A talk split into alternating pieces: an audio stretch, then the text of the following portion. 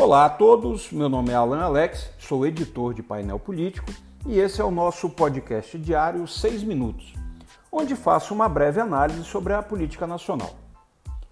O governo de Jair Bolsonaro tinha como tripé a sua popularidade, que foi impulsionada em 2018 com a Lava Jato e o sentimento anti-PT que tomou conta do país, o ex-ministro Sérgio Moro, que passou a integrar o governo logo no início, e o liberal Paulo Guedes, que veio chancelado pelo mercado financeiro, é, propondo as reformas que o sistema econômico tanto queria, mas não conseguia nos governos de esquerda.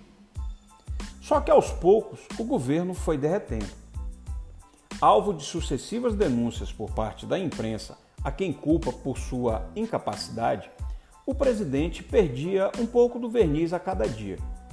Até que, em um confronto direto com seu então ministro, Sérgio Moro, que é tratado por grande parte da imprensa como um modelo de honestidade e pureza a ser seguido, esse verniz acabou.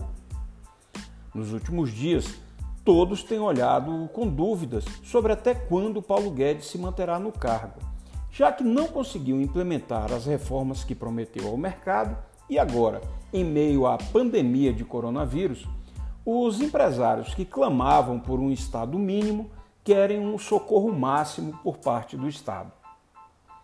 Como substituto a Moro, o presidente vem buscando apoio junto aos militares, que vão ocupando cada vez mais cargos na estrutura do executivo.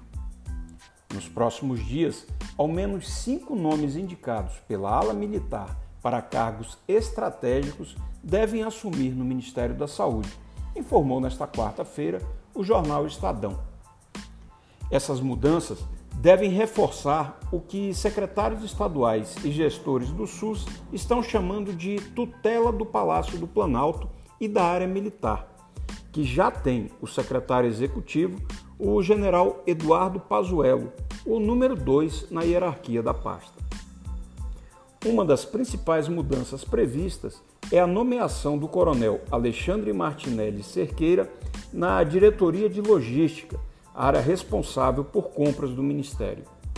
O militar deve ocupar a vaga de Roberto Ferreira Dias, indicado ao cargo pelo ex-deputado Abelardo Lupion, do DEM do Paraná, no começo do governo de Jair Bolsonaro. Na verdade, Bolsonaro busca beliscar uma pontinha do prestígio que as Forças Armadas têm junto à sociedade. Ao mesmo tempo, ele passou a negociar diretamente com os deputados do chamado Centrão numa tentativa de evitar um impeachment que passou a ser cada vez mais debatido aqui em Brasília. Com o telhado de vidro que Bolsonaro e seus filhos têm, não vai demorar muito para que o assunto seja cada vez mais corriqueiro na pauta do dia. A queda de Bolsonaro também é acelerada pelo próprio. O Diário Oficial da União trouxe na edição de terça-feira, ontem, uma série de novas atribuições à Agência Brasileira de Inteligência, comandada por Alexandre Ramagem. Entre essas novas atribuições está o poder para dispensas de licitação, autorizar a celebração de novos contratos, prorrogação dos, dos que já estão em vigor, além de autorizar a concessão de diárias e passagens a servidores, militares, empregados públicos ou colaboradores eventuais da agência.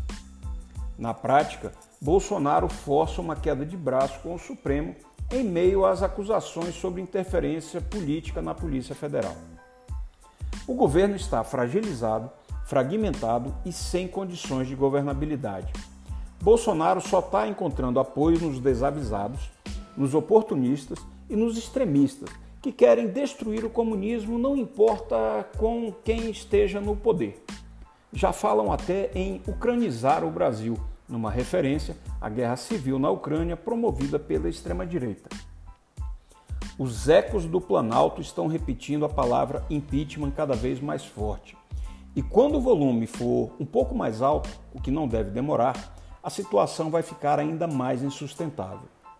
O melhor para o Brasil seria, neste momento, uma renúncia, o que não é descartado em uma negociação para segurar inquéritos ou eventuais prisões.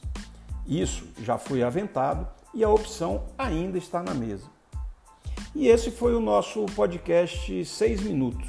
Voltaremos amanhã. Não deixe de visitar o nosso site painelpolitico.com e nos seguir no Twitter, arroba painelpolitico.